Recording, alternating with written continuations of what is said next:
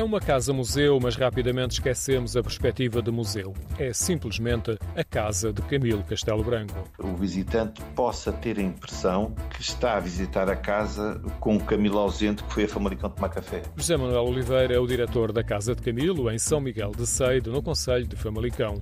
O escritor viveu aqui de forma regular entre 1863 até à sua morte em 1890. A permanência de Camilo neste local trouxe para a literatura portuguesa uma dimensão extraordinária, que é, ao conviver com gente do campo, Camilo trouxe para as suas obras muitas das histórias da paisagem humana da região. A propriedade morada, um terreno agrícola e a casa a saborear o sol do Minho são a âncora destas vivências que podemos descobrir de forma mais íntima no interior da habitação. Subimos as escadas e caminhamos nos dois pisos rodeados pelo imaginário camiliano, como se estivesse ali, nos quartos, na cozinha, na sala onde jantava com os amigos ou no escritório marcado pela serenidade da luz natural que entra pelas janelas. E as pessoas sentem esse calor da casa, digamos assim. Não, não se trata tanto de reproduzir um ambiente onde viveu alguém que já morreu, mas de transmitir ao visitante a memória viva das pessoas que ali habitaram. As visitas são sempre guiadas, o que nos ajuda nas referências pessoais e literárias das novelas de Camilo.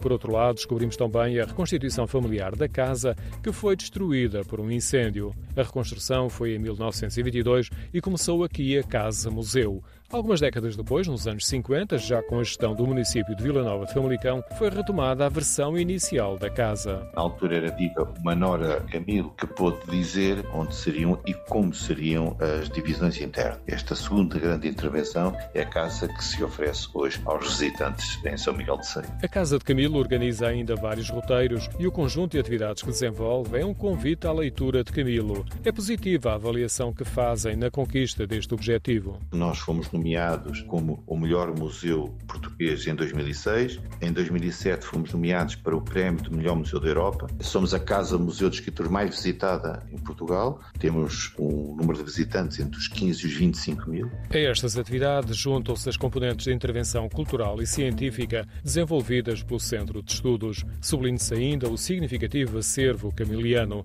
O edifício do Centro de Estudos foi inaugurado em 2005, é da autoria do arquiteto Cisa Vieira e está próximo da casa de Camilo.